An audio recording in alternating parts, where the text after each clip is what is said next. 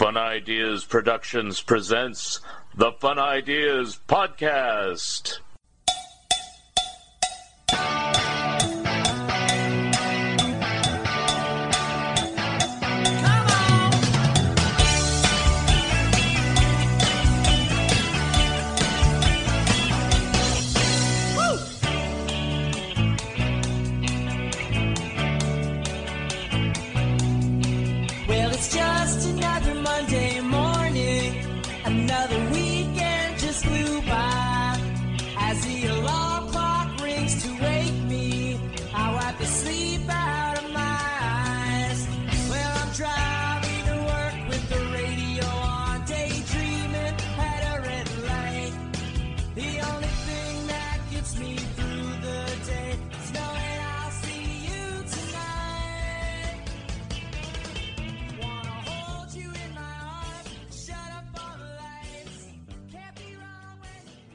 Hi, this is Mark Arnold, and welcome to Fun Ideas Podcast number 133. This episode is sponsored by the fine folks at Lee's Comics. From high atop the stately Lee's Comics Mansion, we bring you the Lee's Comics Radio Hour with tonight's special guests Spider Man, Superman, Batman, Cerebus the Aardvark, and yours truly, Wally Fields. Friends, have you tried Lee's Comics? Lee's Comics is better than the leading comic book store. Wait a minute. Lee's Comics is the leading comic book store. Based on arbitrary standards set by Lee Hester himself. Lee's Comics eBay store is still going strong with over 10,000 vintage comics, the majority of which are now on sale for half off. Choose from Lee's huge stock of golden, silver, bronze, and modern age comics, and specializing in Silver Age Marvel titles. You can count on friendly service, accurate grading, and quick, secure shipping backed by a money back guarantee. To check out Lee's eBay store, go to eBay. Click Advanced Search to the left of the search bar. Scroll down to Sellers and enter Lee's Comics Inc. Period. That's L E E S C O M I C S I N C. Period. Don't forget the period. Lee's Comics is shipping daily with no delays. New items daily. Mention the Fun Ideas podcast and get a free bonus gift. Dennis the Menace, originally a comic strip panel introduced in 1951, expanded into a comic book series, an American television series starring Jay North, an animated television series, and subsequent television series, books, and feature films. There's even a chapter on the British version of Dennis the Menace and Dennis' longtime association with Derek Green and his playground. Pocket Full of Dennis the Menace by Mark Arnold and Fun Idea Productions explores the entire history of Dennis the Menace and is available now on Amazon and Bear Manor Media in hardcover, paperback, and ebook versions. Order your copies today. Hey Michael, it says here we've written another book about the Monkees. Wasn't the first one enough? Not at all, Mark. Our original book, Looking for the Good Times, examining the Monkee songs one by one, was very successful, but only covered half the story. Which half? The group half. Our new book, Headquartered, a timeline of the Monkees' solo years, covers the solo half. Who knew the Monkees record so many solo albums? Not only that, but this book covers all of their solo projects, including stage shows, horse racing, running record labels, directing and starring in TV shows and movies, voice acting, and jail. Jail? Did the Monkees go to jail? Ah, you have to read the book to find out. You've sold me. Have you sold them? Who, who, who's them? Those people out there listening to this. Well, listen to this. This book has discographies, photos, and other information about the Prefab Four, Mickey, Davy, Peter, and Mike, the Solo Monkees, plus another nifty cover by Scott Shaw. Wow, he did our last cover. And this one's equally good. Where can you get this masterpiece? Announcer. Announcer, that's me. Get Headquartered, a timeline of the Monkee solo years, written by Michael A. Ventrella and Mark Arnold. Those two guys. It's available in hardback, paperback, or ebook from BearManorMedia.com or from Amazon. Get your copies today. Cool. I'm going to get one today.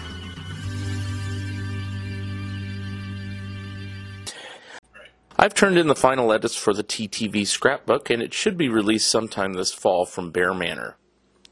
I'm also currently working on my Mad and Turtles books, an article about dino writers and Popeye for Back Issue Magazine, and more funny stuff for Andrew Goldfar's Freaky Magazine.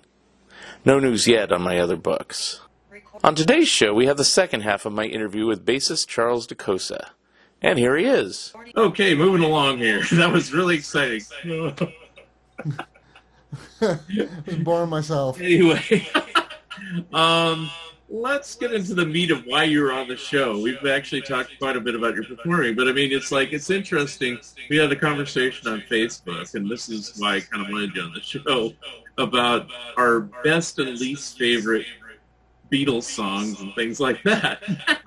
You said you must have seen what whatever it was. You have to tell me whatever it was that you know I did with Plastic. Was it an episode with him? And you mentioned your favorite songs, and then I'm I'm trolling you and saying exactly those songs I hate. Well, you you picked the White Album, right. and that is the out of the whole Beatles catalog, that is just the one that I can't. And and it's hard to say. It's hard to say why. There are great songs on. I mean, it's the Beatles. You know, there's great songs on. I think the thing that bugs me is that non-Beatle fans always like the White Album. Maybe that's what it is. You know, I- they go, "Oh, I don't like the Beatles, but I like the White Album," and I'm always like, Interesting. I don't think I've heard that that much. Oh, really? I always did. Always heard that. And and but I don't know. It just it's it's not. The White Album is certainly not my cup of tea. Um, Well, On I the mean, other hand- to, to me, it's like kind of cliche and pat to say uh, Sergeant Pepper, and yet that tends to make the top of everyone's list. Now, I always had this feeling that uh, Sergeant Pepper Magical Mystery Tour and the assorted singles that came out in '67 are, in a certain sense, all one piece. Like that should have been their double album. yeah. And since they didn't do that, my defense of the White Album, I didn't know other people are saying that. I can see why people would say that.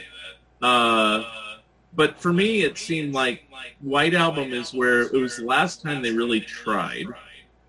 Um, now people say, well, what about Abbey Road? They were phoning it in in a certain respect. Oh, sacrilege. Um, I didn't realize that when I was younger. But I mean, it's so polished and so perfect. It's almost like it's not even, they weren't even trying in certain respect. Whereas White Album, even though it wasn't so psychedelic, except for a few, few spots like Glass Onion and stuff like that, they still kept pushing how far they could go. And the example for me is, you know, Revolution Number Nine, which people can't stand, but you know, how far can you go with music? I mean, you go to where it's not music anymore. I mean, that's that's the, the farthest you can go. And they finally did. They wanted to test how far they could push the Beatles. Now, Lennon on his first solo albums with Yoko and stuff went even further, but you saw the results of that. No more number one. So it's like, you know, it's like, and as soon as he returned back to general pop and rock music, well, he started hitting the top again. So See, for me, I, I, I don't. It, it. For me, the album isn't harmoniously harmonious like some of the other albums, even before or after are. Now, you mentioned Pepper and Magical Mystery Tour, and those two float in and out of being in my top two, three albums. You know. Um, but I I kind of saw it as like let it be even the movie like people are always like oh they're so unhappy and and then you know the new one is going to be so much happier and but I mean I think there was happiness in I saw happiness in Let It Be and I loved watching them play my favorite scene in that whole movie is like when they're playing um, Maxwell Silver Hammer Oh, yeah. which ends up on on um, Abbey Road but Paul is walking them through the chords. And he's singing the melody, but he's going D, D, B, B, E minor, da, Right, right. da, A seven, da, da, da. D, D, D, A. I just love that. Like they're playing and you're seeing the process happen. Right. It's amazing. Um, and, but my my my favorite was influenced by my brother. My brother Tony said to me one time we were talking about and he said, he said the Hard Day's Night album is, he said it's it's perfect. It's better than anybody else's best of. Al- Name a best of album that Yeah. has songs like, you know, um, uh, Hard Day's Night, Tell Me Why, Can't Buy Me Love, um, and I Love Her. If I Fell, I mean, just one after the other of just home run, home run, home run, home run, and you could, it, it's it's amazing, and they just crank that stuff out, you know, Um, like, I and mean, they were I- just a bunch of kids. They were just a bunch of kids. Yeah, I guess I look at it really much.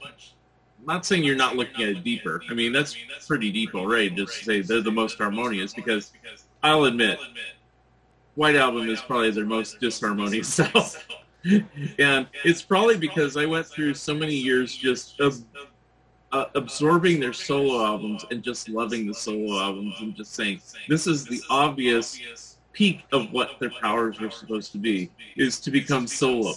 Not a popular opinion, Right. you know. Um, it just seemed like they finally got the freedom to do whatever they want, good or bad, right or wrong, and everything like that. And you know, sometimes they succeeded, many times they didn't, but it is what it is. But the the beginnings of that was with the White Album, which is why I kind of liked it for that reason. And Yep. if you're talking about harmonious, well, maybe they aren't so harmonious since they all four only play together on 16 tracks. But if you cut it down to just those 16 tracks, they actually are the most harmonious songs of all 16, uh, you know, of all 30 tracks. If you cut it down to two tracks and make it a 45, it's even better. Okay. oh, you probably like something on the White Album. Or back in the USSR or something. Yeah, th- there, there, there are good, there are great tracks on it. I mean, uh, you know, when when you joke around, when you, you talk about something like this, and I talk about the White Album, it's still better than most uh, people's best albums, you know. But it's it's just when I compare it to the other albums, for me, it's it's always at the bottom of the heap. Always, it's, it's always last place. Um, and all the other albums kind of float in and out because, like, Plastic picked the "Please Please Me" album, and there's just, you know, like when I think about that album, there's just some fantastic tracks on it. Yeah. Um, uh, it, you know, Meet the Beatles has fantastic tracks. Uh, th- any of them, but I, I I don't know why. I don't know why the White Album just doesn't do it for me. And then Well, for me, that favorite- my, but- actually, but but see, my my least favorite Beatles song is on the Hard Day's Night album. which is what? Uh, when I get home. oh yeah, we talked about that too. Yeah, it's just uh that's it's not it's out of but you're talking about the you're talking about the British version, not the true Yeah, yeah, American yeah, soundtrack. But you know, I right mean, right the out of the whole catalog that that song every time I hear it I go ooh ooh like the other ones I'll listen to and I'll go I mean there's great parts to the song also the the the vocal chord in the in the chorus is great. Yeah. um but there's just some I think the the line about I'll love her till the cows come home I just oh that just kills me. It's just terrible. Now, I mentioned Baby's in Black, and you said them Spitenoids, and it's like I will say why I don't like Baby's in Black, only because they insisted on playing it throughout their entire live career once they composed it, including through '66 when they should have just uh, play something from Revolver, please. You know, it's like why are you playing this old one that wasn't even a single, it wasn't a hit.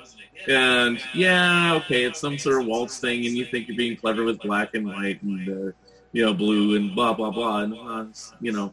But that's why I'm like, you know, and I I wasn't really trying to be so thing. I was just like thinking about it. It's like, is there a Beatles song that I really don't like? And I was starting to go through all the records, and I was just like looking at them, and I said, you know, I don't really like Baby's in Black. But- wicked drum track. Uh, just But my- wicked, wicked good drum track. Now, the one that Michael Ventrella attacked me on that I really don't like is, you know, and it's for a different reason, is it's all too much. And you probably said you like it too. And the reason why is I just think it goes on too much. I think they could have shaved about a, a a minute off on it. It would have been a sharper tune. It just and that's why I always say, yeah, it lives up to its title. It's all too much. It just keeps going and going and going. And there's even additional verses that were in the Yellow Submarine. Uh, it's like you know, Harrison didn't learn to edit yet. You know, it, that was my take on that when he was doing those songs because he did those songs for Yellow Submarine prior to White Album, prior to Abbey Road. It was almost like after he they dumped his stuff on the Yellow Submarine soundtrack. he said, and didn't leave it on Pepper or anything else. He said, hmm, maybe I should learn how to edit my stuff. You know, Blue Jay Way kind of goes on a little too long too. I think. You know, I'll even admit Piggies goes on too long. That should have been like a wild honey pie. you know? I, I, I, really have to disagree with with all too much. I love it. Uh, I, love that they they bring the brass in. They've got the feedback guitar and the organ at the beginning, and just the the the production of it. Now, the, see the one for me that I the production one for me that I just kind of don't like and and I'm so sorry Kit. Kit is the sweetest human being on earth. and I hate to do this to her yet again and to Ethan because I think it's his mom's favorite song. Yeah. But Tomorrow Never Knows. Uh, people say that that's their favorite Beatles song and I, I say it's not even a Beatles song. it's not my favorite, but I admire it for what it was trying to do. But I, if you're really going to go for what they were trying to do, I think he succeeded better with "I Am the Walrus," which is my favorite Beatles song of all time. Bar Y- none. Really? Yeah. See, when I think of my favorite Beatles song, I kind of want the Beatles playing on the song, like together. Like Well, that's weren't they all I playing on that one? I, I mean, Are yes, they? there was King Lear on there too, and a bunch of other shit. But you know, I mean, maybe they are, but it's it's pretty whacked out. I well, don't that's know. why I liked it. I like I like when they're singing harmonies and they're playing together Yeah. and they're just it's just the the four of them as a band. That's I mean, Well, but mm-hmm. I- everybody's different. I, I don't I don't I don't begrudge anybody for their their love of any of it. But I I just for me, and I gravitate towards that kind of thing. The bands that I like, I usually like because I've seen them live or seen clips of them live, and it's them playing. When I think of Barenaked Ladies, I think of them playing live. Hmm. When I think of NRBQ, I think of them playing live. Yeah. You know, when I think of the Beatles, I think of them playing as a band live. And even like some of the later tracks, you know, on like Let It Be and some of that stuff, it's still them playing as a band. The rooftop, you know, it's them Yeah. playing. Even with Billy Preston, it's still those guys playing together. So And see, I, I, I became a fan in 77, and, you know, music from 67 to 77, although it changed, there's a lot of disco and stuff in 77, it didn't change all that much. I mean, groups stopped touring as much during the 70s. Even the Stones didn't tour every year. You know, I think they tour more now than they did back then, barring the pandemic. And, uh, you know, every you know kind of bought into the Beatles philosophy. It's like, well, the this album is our performance. We're not going to perform live anymore. And you know, Ringo did that for years, and I think that's why his chart action really dis- disintegrated because he wouldn't go on tour anymore once it, you know, until like the late '80s when his career was done. You know, on record. You know, because yeah, when he tours now, he plays all the old songs because you know he didn't have any hits after that. But that's okay. Um, my point is, is like that's kind of when I got interested in music, and so I was interested in how the performance was on a record. I didn't like live albums much, and I, I thought that the early Beatles, especially if you go back to like "Love Me Do," the first time I learned "Love Me Do," I said, "Geez, when is this recorded? 1916 or something on a 78?" It was like horrible. I love it now, but it it just seems so antiquated compared to what I was listening to and what I was liking. And, and so I didn't even like 62 to 66, the Red Album. I like 67 to 70, and it's like later. Now I appreciate it, and I appreciate things like Hard Day's Night and stuff like that. But I, I remember I used to not. uh, you know, and I can understand that. You know, we maybe we're coming at it from two different places. You know, I I just when I think of all the bands that I like, I a lot of times they're quartets, and a lot of times they're or quartets or quintets, and they they come close to that Beatley, even Kiss.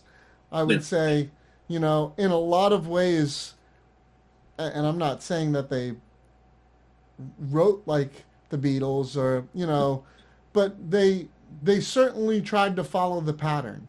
hmm Um, so I, I don't know. I, I like I like live albums if the band is really good.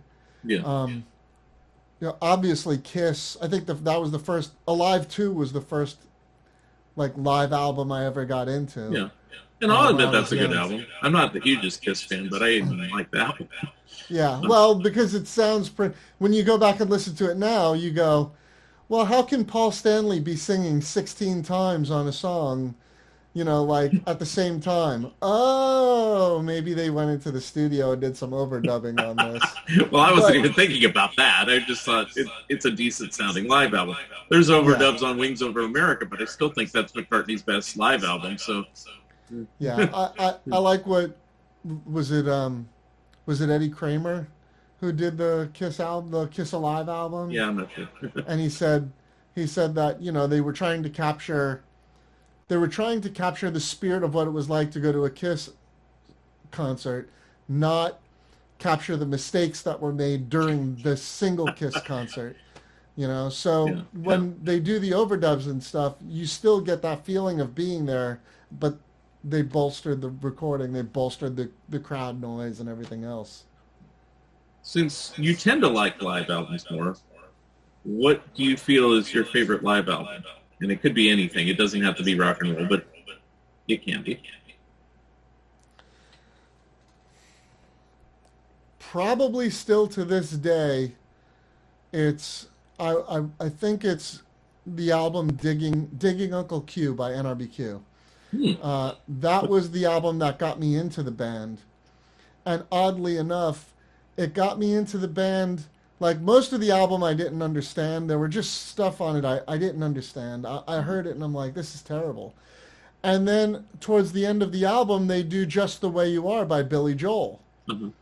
And I was like, oh, this sounds great. Which I learned later, they they used to. So the band, and I don't know if you know much about those guys. They were in a New I know England. little about them, and that's what I was going to ask you about too. Is why the fascination with them? Uh, so they were mostly based out of New England. Yeah. And they they're absolutely fearless. There aren't many bands that can go play the Newport Jazz Festival and play jazz like the jazz players and then turn around and play at the Grand Ole Opry and play country like the country players. Um, if you listen to Bonnie Raitt ever talk about them, every time she's talking about them, you can hear her voice crack Hmm. because she tears up a little bit talking about how much she loves the band. Hmm. And um, Elvis Costello and Keith Richards and even Paul McCartney is a is a is a Q fan.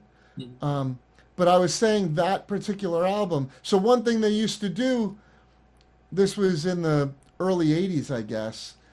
Uh, karaoke was becoming popular. so, just as a goof, they would put the instruments down and they would play a karaoke track, and they would have these big, uh, like, pieces of paper with the words to the song written on it, and they would crowd around the microphone and take turns singing the song. Well, just the way you are was one of those karaoke tracks. So hmm. it wasn't even them playing, but I knew the song Right. Right. so I got into it. The the the keyboard player Terry Adams, hmm. um, he is a monk devotee, so he he he plays rock and roll like Thelonious Monk played jazz. Hmm. It's very far out there, and you think he's just banging on the piano with no rhyme or reason. But the scary part is, is if you listen to it enough, eventually that there's a click Uh-huh. and you start to hear it the way he's playing it. You start to hear the vo- his voice on the piano. and it, it it the world that world opens up to you, and you you, you start to listen to other piano players, and you get bored because you know where it's going. With Yeah. him, you have no idea where it's going, and and Joey, the bass player, um, let, me- let me give you an idea. Joey played on Hail Hail Rock and Roll. In the movie, he played with Eric Clapton. So Eric Clapton said, "Why don't you come and do some of the nights for me for 24 nights?" So Joey flew to um, Royal Albert Hall and played with Eric Clapton. While he was there, Wix from Paul McCartney's band caught hmm. wind that he was going to be there, and Wix is an NRBQ fan. Hmm. so Wix called Paul and said, "Why don't we have Joey over to play with us?" Mm-hmm. So while he was at Royal Albert Hall, he got a call that said, "Hey, you want to come over and play with Paul and his band?" Because Hamish wasn't in town. Hmm. They're like, "You want to you want to play in the studio with Paul McCartney and his band?" So he went over and played with Paul. And this is just like a a week of the guy's life. You know what I mean? He's just that kind of bass player. Everybody knows him and loves him. Um, and then he was one of he was on the short list to replace um, Wyman Right. when Wyman left the Stones, and Richards really wanted him in the band, and so did Ronnie Wood. But Mick Jagger didn't want somebody who played like uh, Bill Wyman, No. and so they went with um, Daryl. Daryl. yeah, yeah, yeah. They went with him, who's Yeah. who's obviously fantastic. Yeah. but uh, but Joey was. I think Joey was on the short list. I mean, certainly Keith wanted him in the band. Well, definitely, if the he was in that Hail Hail Rock and Roll, didn't Keith put that band together? Yep. Or Chuck Berry? I thought so. Yeah, and Steve Steve Jordan got the gig first, and Hmm. Keith said, "Well, who should we get for bass?" Yeah. And Steve said, "You got to come check out Joey Spampinato." So Keith Richards and Steve Jordan went to the bottom line Hmm. in New York to see NRBQ, and uh, and they they hired Joey for that for the movie. Yeah, and then and then Tommy Ardolino on drums is like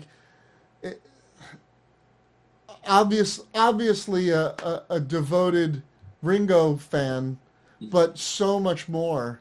And Big Al Anderson, if you know anything about Big Al Anderson, um, singer songwriter who was in the band during their the classic period, and then went on to Nashville, and he's written for everybody. I mean, just he's a he's a legend. He's he's a Nashville legend.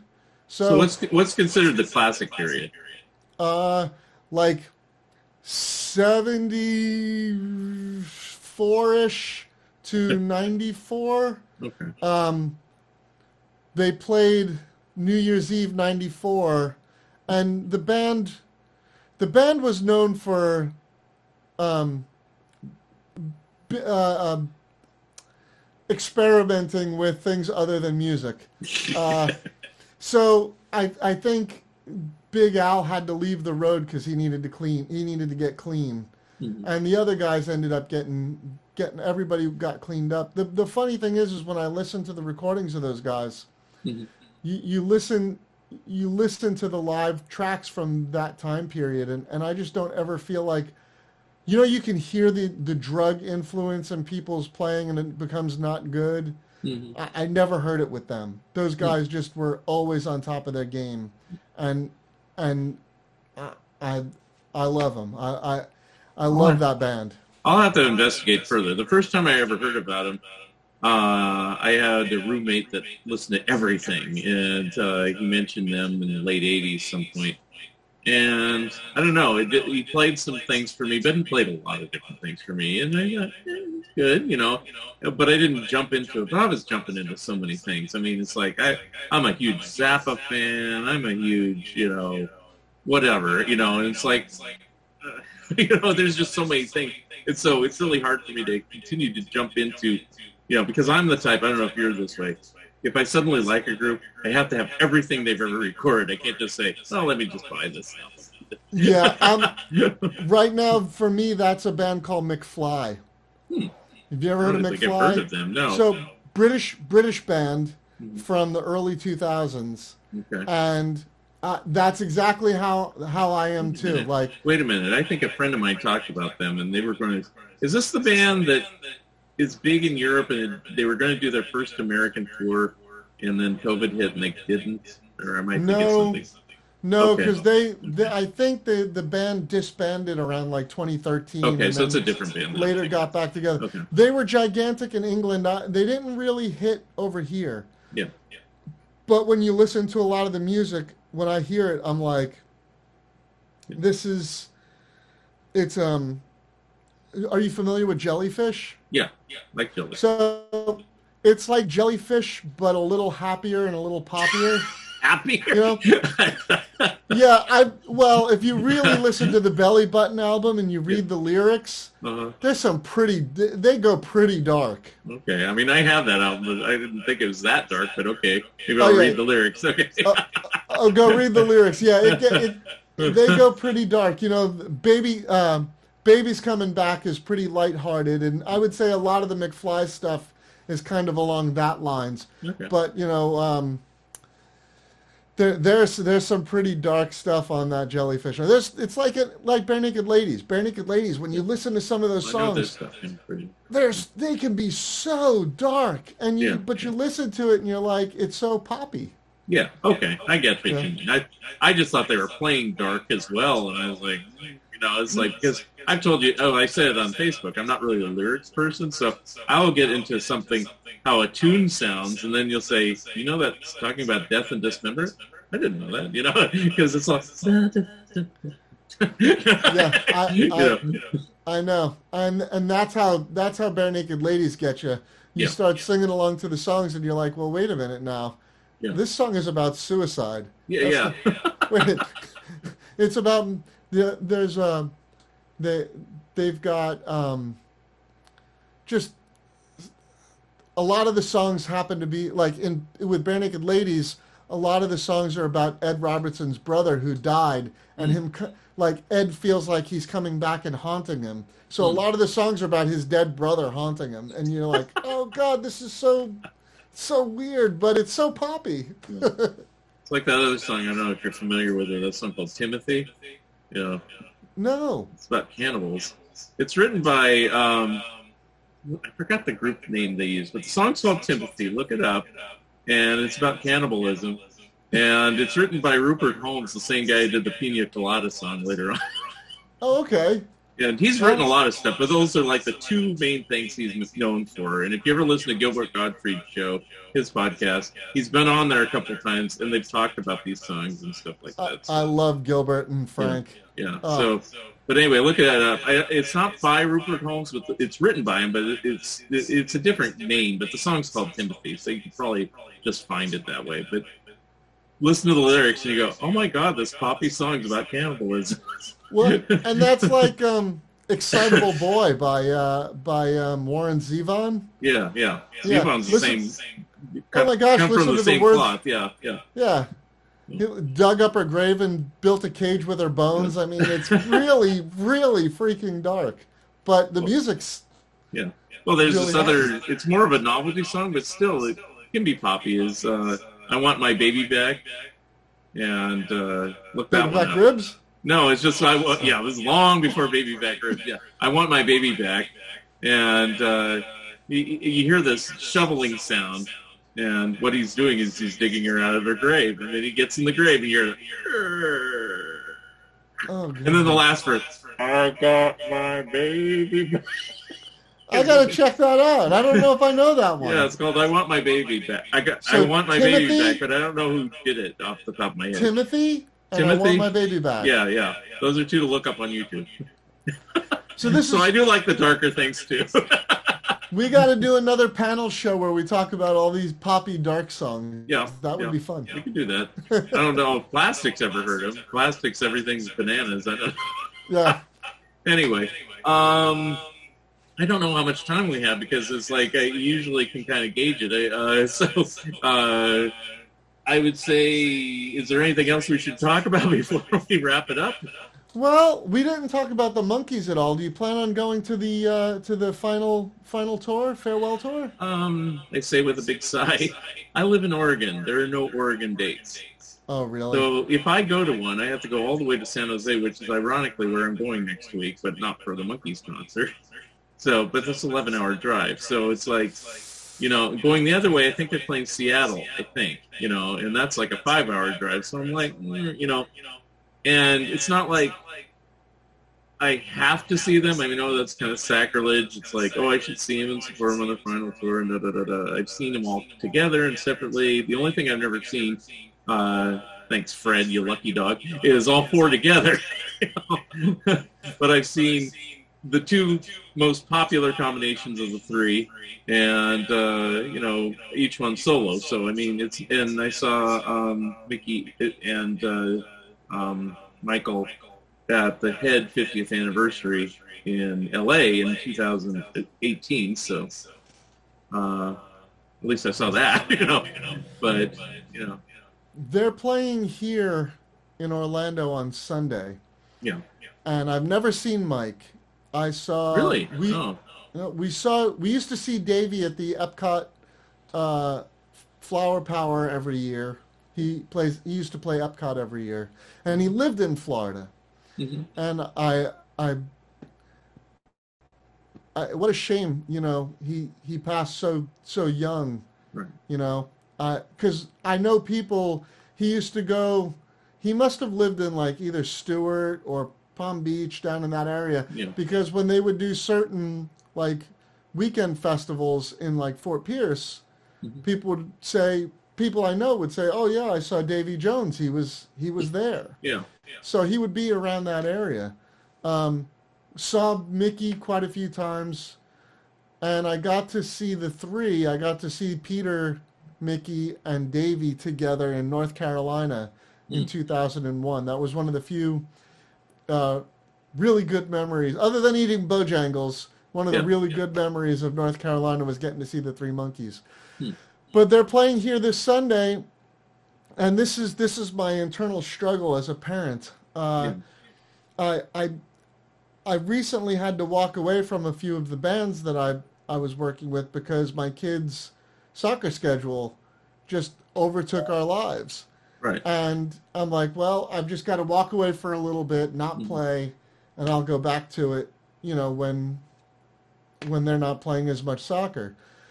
Well, this Sunday is a, my daughter's game, and it's the Monkees concert. so, Wow. like my my wife and I are s- still like negotiating, going, okay, how do we do this? How do we be in two places at once? But Mhm. we can't, you know. So I, I don't know what to do. What do I Is do? that, is that the only Florida location they're playing? Yeah, as far as I know. Yeah, because they're saying, can you travel? You know, or something. If there's another Florida location or something. I, I think they were gonna do Georgia, and I think that the Georgia date got pulled out from under. Yeah. I know a Not few of by- them. Yeah. Yeah, not by Yeah. their doing. See, for Um, me, I've, I've seen uh, the Mickey Davy Peter uh, configuration. I know I saw him twice. I seem to think I saw him three times, but I know first time in '87, and then Oh, that must um, have been great. Oh yeah, That must have been great. Weird Al was the opening act. Even better. Al puts on a great show. yeah, and I've seen him a couple times separately too. Um, Michael, I almost saw then, but I chickened out. Well, I didn't chicken out. I was just mad at him because in '87 he went on a solo tour, and his tickets cost more than the Three Monkees, and it just pissed me off that he, as a solo artist, costs more. Now, I did eventually see him about ten years ago, I think. Um, now the other three is still uh, Peter and uh, Mickey, but with Michael this time. When they got together in 2013, I think it was 2013. Yeah, uh, first time. That was a no-brainer. I had to see him, and I didn't have any commitments like that, but I saw him. And so that's the last time I saw the three. And amazingly, in that space of like a year, I saw each one of them separately, and that trio. I saw Davy at an autograph show. It wasn't really a concert, but at an autograph show in Hollywood two weeks before he passed away. Wow. I, I've said this story before um, when I saw him in the middle of February of uh, 2012. Um, I said if they had bets on who would be dead by the end of this month, uh, I doubt anybody would picked Davy Jones. You know, because they had um, Martin Landau, who was in Mission Impossible. He was getting pretty elderly. He was in his late 80s at the time or something like that. And they had, um, uh, what's her name? Uh, Carla Laemmle, who was 105 at that show. Wow. She outlived Davy too by about two years. And it's like, jeez, you know, and it's like, that's what was so strange about that show because Davy was out there and he had a guitar that looked very similar to the one over your left shoulder.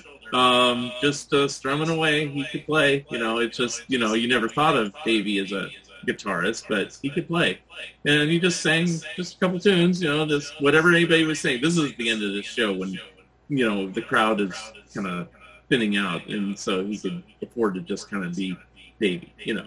And it was really cool. And I was like, oh, yeah, I'm glad I went to see him because I almost didn't go see him. They said, yeah, I've seen Davy in concert, but my friend Greg, he said, yeah, but you've never gone to him face to face and you didn't get his autograph. I go, True, I don't, you know. So, yeah. so it was and I'm glad I did now in retrospect.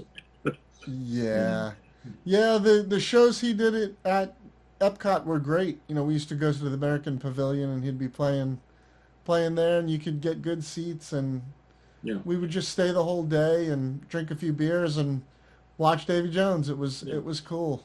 Well, you know, we were talking about live albums we like. Um, you know, Davy Live, I think, is one of the best live albums, group or solo of Monkees. If you get the one, it says a purple cover, and it shows like Davy behind the mic, kind of leaning into it like that. That's the cover. That is, he has like the funniest stage banter. I mean, it's all him, you know, no, but he plays like everything. He sings like every song, you know, even all the Mickey ones, you know, and it's like, it's it's just like, you know, for me, it's like just perfection on a live album, just how he connects with the audience. I'll have to check it out. You know, I and I, I, I know Monkees fans get mad at me when I say say this, but I, I you know, I've seen the guys live and, and they were good shows, but I never really like I, I never gravitated to their to any of the live Monkees albums. Yeah. And especially when it was not, oddly enough, when it was those guys playing live, you know, when it was like Mickey on drums and, and Mike and, and Peter, just just them, Yeah. I really didn't like it. Yeah. Uh, well, I'll tell I you never- the truth. Um, on Monkees live albums, the best one, honestly, is the one that just came out, the Mike and Mickey uh, show. They sing it great. Uh, Mike is still playing because, unfortunately, on this current tour, he's just Well, singing. Mike's a great guitar player. I don't mean to take anything away Yeah. from Mike, and and Mickey did a fine job. Yeah, but I mean, if you want a good live album for the Monkees, get that one, and then get the Davy live. I mean, and then some of Peter's albums, you know, ways with uh, uh, Shoe Suede Blues are pretty good. He doesn't do too many Monkees tunes, but I mean, it's a different animal. You're talking about folk and that type of stuff, you know. So, you know, that the band that they had, probably the band that you saw in '87, is probably the same band that played uh, MGBGT, Yeah. the live recording Yeah. uh, on the. I think '86 and '87 were the same band. It's just I didn't see him in '86 just because it was so crazy that year. I just said I'm not even going to bother, and I didn't know if I was that committed of a Monkees fan because my thought was, even though I had their albums, I was saying, oh, it's only three of them, and it's like I want to see all four, and you know maybe Michael, and then Michael did join them on stage at the Greek that one show, and I said, Right. hmm, maybe he will tour next year. Well, he didn't, but I said, I'll see the Monkees. I like the Monkees. Screw it. Yeah, that that live song, and I think Peter's playing banjo on that, if I remember right. Yeah. That you know. That's Yeah. a good recording. I, Yeah. I, when they were playing and they had the full backing band, uh, yeah, I, I could see that stuff being really good, and especially anything they did off of the uh, Good Times album. Yeah. I'm sure live, you know, any of those like live like I would say the probably the weakest live album is probably the '67 one because it is just the band, and although they're good, they're not great, and there's a lot of screaming, you know. So it's it's almost like the Beatles at Hollywood Bowl, even though I like Beatles at Hollywood Bowl better, you know. But but but you know what's fantastic is when they did was it the Johnny Cash show Mm-hmm. and they did What'd they do? Was it some of Shelley's Blues? Yeah, well, well, people have said who've seen it. The '69 tour that had Mickey Davy and Michael in it was a really good show, and I wish maybe there aren't any good recordings. I wish there was a live recording of it released. You know, Yeah. I don't know. You know, it's like I thought I knew whether there is, but you know, people say, "Oh, yeah, there's kind of bad recordings of this and that and the other." And granted, it was at a time where nobody cared about the Monkees very much, so maybe they didn't record it. Well, that that I know that TV appearance where Mike is playing guitar and the three of them are singing. Yeah. That's really good. Like I could listen to a whole show Yeah. of just that. Yeah. You know, it's good stuff. And um, then my favorite live album of all time is still the Who Live at Leeds, the full deluxe version. So if you like that, all right, we're in agreement on something. You like? so it. you're a Who fan, huh? Yes, I am. But uh, I would say Okay. that's even better. That you know, I'm I'm more of a studio person, but I would say that album, that live album, is probably better than any of their studio albums. You know. So so maybe you can explain something to me. Okay. Why does history seem to favor Led Zeppelin over the Who? I think it boils down to one word: humor. Now, I love my musical acts, and I'll ask you this about NRBQ. Do they have a sense of humor? They have yes. Okay, Yes. then I'll probably like them. Because gigantic, to me, gigantic sense of to me, they- it's like what made me a Beatles fan wasn't that they played well, that they had the har- harmonies, the group, they composed great songs. Is because they could do silly, goofy things like the Christmas records and "You Know My Name, Look Up the Number." Now, some people hate that stuff, but to me, that makes them more real. That's part of the reason why. Here's somebody I don't like and some people adore is like Bruce Springsteen. Boring. He doesn't seem to have a sense of humor. The only time I've ever heard of anything funny from him is his live version of Santa Claus is Coming to Town. And I go, yeah, that's pretty funny, you know, for him, you know. But, right. um, I think that's what it is. Is that the Who gets a little goofy at times, you know, and that it and people lose respect. That's why they don't like the Monkees. They, they get a little goofy at times, you know. And the Who, it's the Who sell out. The Who sell out is like a Monkees album. The Monkees could have done that easily if they had Yeah. thought of that idea. Um, when the Who got more serious, you know, people took them seriously, but you know, most hardcore fans say, "Oh, I can't listen to anything before Tommy because that was too silly," you know. And whereas Led Zeppelin, generally, unless you're listening to something like The Crunge or something like that, gen- or maybe Hot Dog or something like that, generally pretty straight stuff. No silliness. In fact, they get pretty dark in their straight stuff sometimes too. For me, pound for pound, The Who were better musicians, Mm. better singer, better songwriter, better performers. There's just I, I don't I don't understand why history looks so favorably on Led Zeppelin and seems to almost ignore the Who Yeah. when I just think that the Who were a better band. I mean I mean Daltrey versus Plant, give Yeah. me a break Yeah. uh, Entwistle versus John Paul Jones. Now, you know, John Paul Jones was a good musician, but Now Entwistle, maybe this had something to do with it. Maybe it's because they didn't break up when they should have. maybe. You know, like when Keith Moon died, they should have done like Led Zeppelin did when Bonham died. We're now, done. do you know? Do you know who was vying for the drum seat when Keith Moon died? uh, it was a couple people, but Bonham was. Oh, it was uh, uh, uh, uh, Phil Collins. That Phil I. Collins. Okay, I thought you were going to say Bonham. He wanted that seat desperately, yeah, and uh, no, yeah. no. But he, I mean, he. I think he did get to play with him, and he was Wicked Uncle Ernie in some of the live, Yeah. the live Tommy show. Yeah, they threw But, him a um, few bones, and he hasn't suffered career-wise, so I, I'm not too. I'm, I don't shed many tears for old Phil Collins. He's been everywhere. He was in Hard Yeah. Day's Night. He he was he was in both Live Aids on the uh, both continents. I mean, he's done it all, you know. So I don't shed many tears for Phil Collins' career. No, no. he was on. Uh, he was uncredited on All Things Must Pass three times. The original time, the reissue, and the current reissue. They still haven't mentioned that he was on that record. Wow, I didn't even realize that. Yeah. I didn't realize that.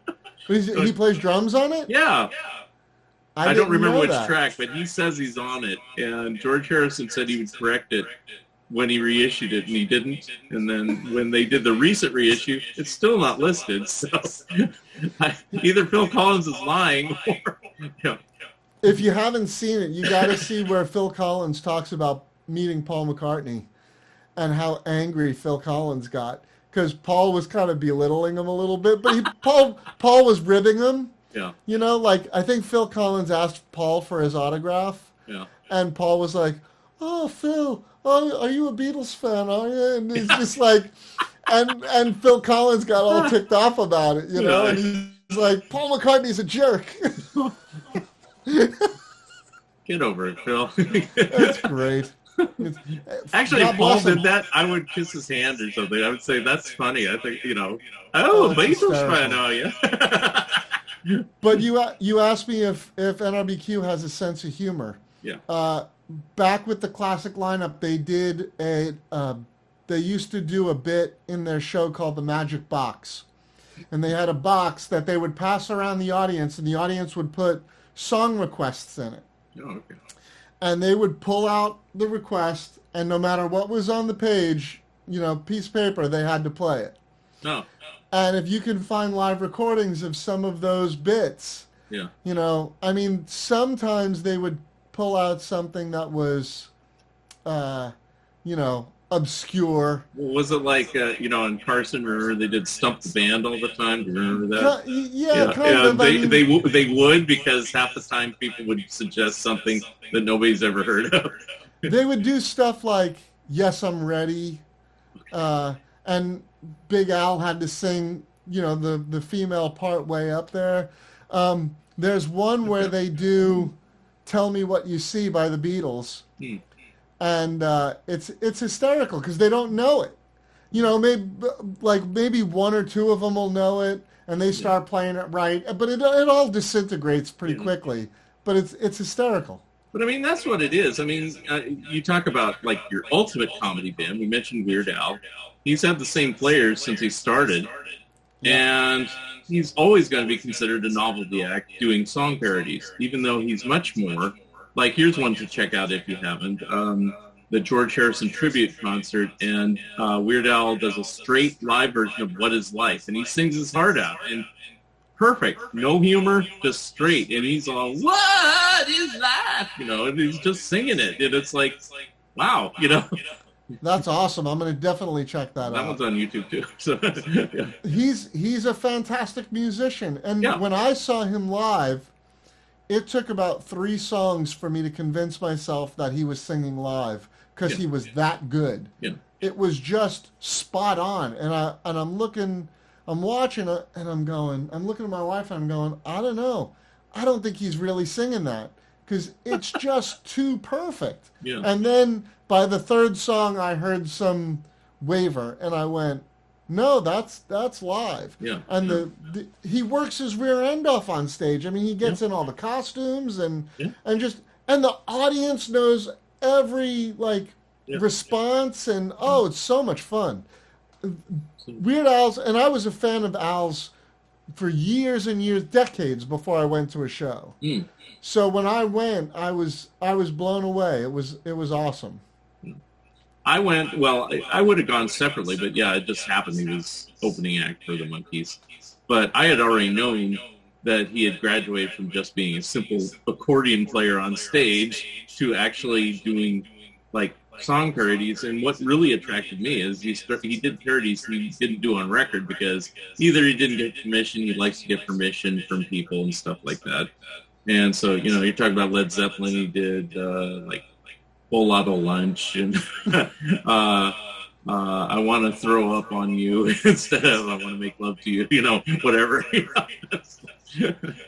But his, So, his style parodies, when he gets away yeah. from the actual song parodies, some of those are just oh, yeah. you know really really good. Uh, one of my favorites is um, "One More Minute with You." Oh yeah. Um, you know, Yeah. I, don't think that's a song parody. That's a style parody. Like Yeah. Uh, it's it- like a doo-wop or whatever. you know. Yeah, yeah, yeah. Just like um, Dare to Be Stupid is a style parody of Devo, and Yeah. it's not. It's not. That one's closer parody. because it's trying to be a style parody. Because he did, he basically does three types of songs: the straight parody, the style parody, like, and then just original compositions, that he's done, you know, over the years too, that aren't necessarily a parody, but I mean they're competently composed, and, you know. Melanie is a great song, and it's it. It had to have been influenced by uh, some of Warren Zevon's stuff because it's it's it's very similar in tone.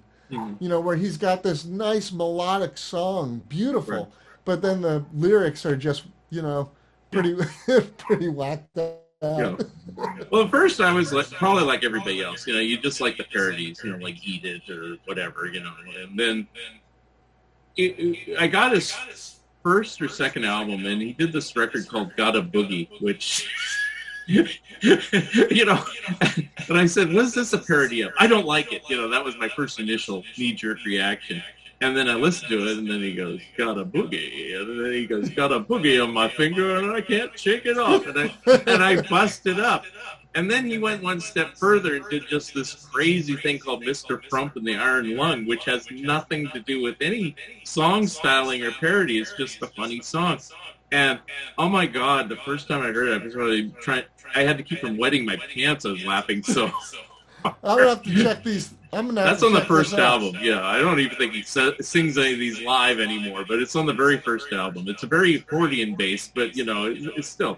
And then the big hit on that record album was Ricky, which is a parody of Mickey. You know, Sure. It's like I Love Lucy, and then he did I Love Rocky Road. Those are the big hits, you know. But you know, the the stuff that isn't hits by Weird Al is very worthy of investigation because you go, wow, you know, and and then when he does polka medleys, which he does on pretty much every one of his albums, you know, they're incredible because you know he'll do like um, Rolling Stones polka medley, and it's all the Stones hits, and then he'll do like his most recent one, he did the Hamilton polka, and if you haven't seen Hamilton, it doesn't make much sense, which is the first time I heard it. Then I finally saw Hamilton and then re-listened to it. I go, this is incredibly funny. So you have to kind of know it to the original source material. Did you see a touring show of it, or did you go to? No, I saw it just on uh, Disney Plus. Oh. yeah, because they had it free. and I said, all right, let's see what all the hubbub's about. And I go, ah, I actually liked it. It's not too bad, you know. So my daughter is a gigantic Hamilton fan. Yeah. I have not seen it yet, Okay. but the person who does sound for Hamilton, who won the Grammy for sound for them, is uh, Justin Rathbun, Oh, okay. who I went to high school with, and he, we were he was in my band in high school. Yeah.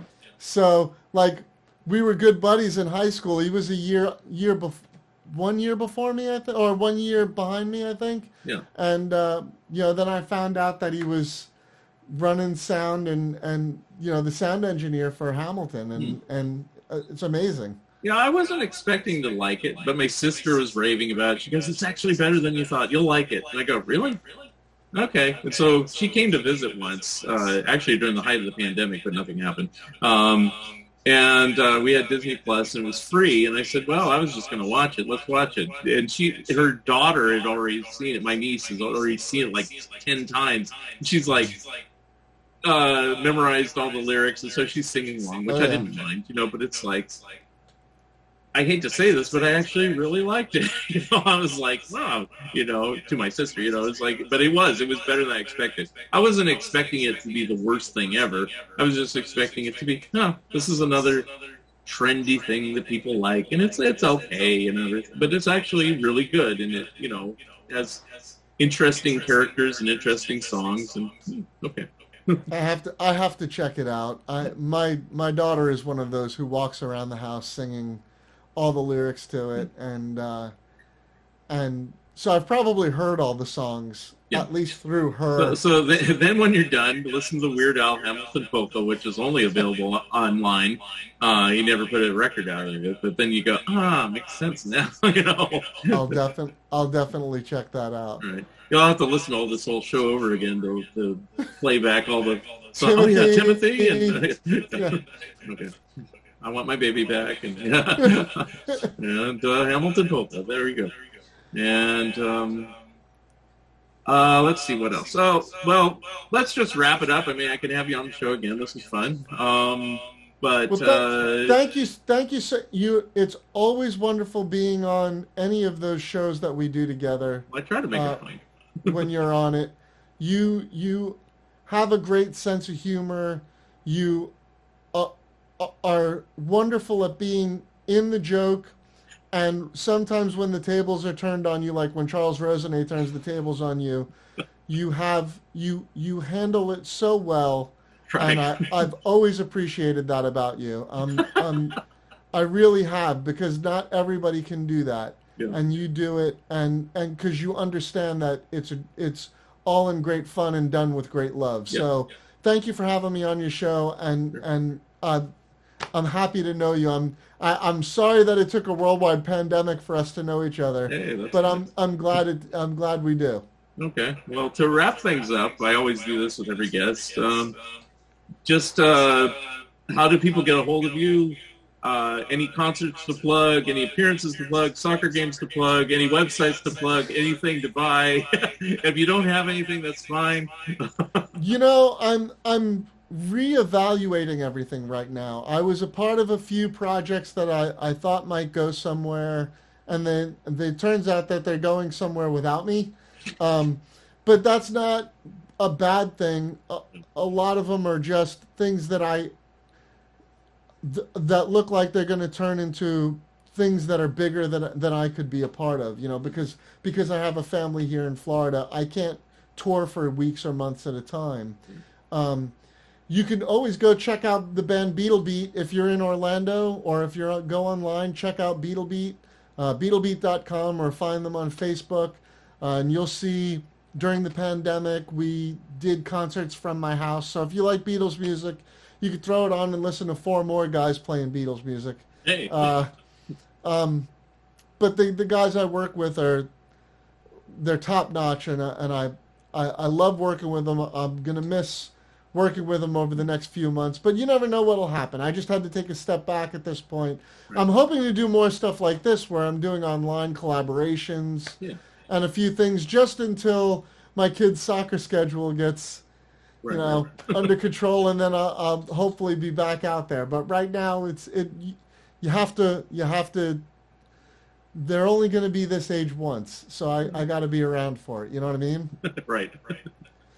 But How old uh, are they? Just since you've mentioned. uh, I've got my daughter is twelve, my son is eight, and my other son is six. Okay, right in the So- prime. Yeah. they, they're all three of them are in the school band uh, french horn trumpet and percussion all three of them are playing soccer two of them are in choir and the third one will probably join the choir by the end of the year Since So- TV show The DeCosa Family. Well I, I, I, I did try and con my wife into having one more i'm like a quartet we could have a quartet so we're gonna have to pull a cousin in a cousin oliver or something bring them in to play uh, the other instrument. But they, I, I'm hoping they get to the point where they're like, where I try to go in and play with them, and they're like, "No, Dad, you go, go we're playing, go." You know, I, I, I can't wait for that day. I, I, I can't wait to see it. All right. Well, and thank you, Charles, for being my special guest this week on Fun Ideas Podcast. It was a blast. We'll do it again, and we'll get more fights about who, what songs are the best. but you I'll know check what? out NRBQ, and uh, you check out the things I told you, and uh, we'll talk soon. Definitely. All right. Thank you very much. Thank you for listening, and thank you, Charles DeCosa, for being my special guest. Remember, you can always watch the video version of this episode on YouTube. Episode number 134 will be coming soon. If you would like to comment and or be a guest on this podcast, please drop me a line at funideas.mark at gmail.com. Become a patron of Mark Arnold and Fun Ideas Productions. If everyone listening just contributed a dollar a month, that would be a tremendous help in continuing the production of my books and this podcast. Also, subscribe to my YouTube channel. The opening and closing music for the Fun Ideas podcast is provided courtesy of Danny Salazzi of The Characters and is used with permission. This has been the Fun Ideas podcast. This is Mark Arnold speaking. This episode is copyright 2021 Fun Ideas Productions. Thank you and good night.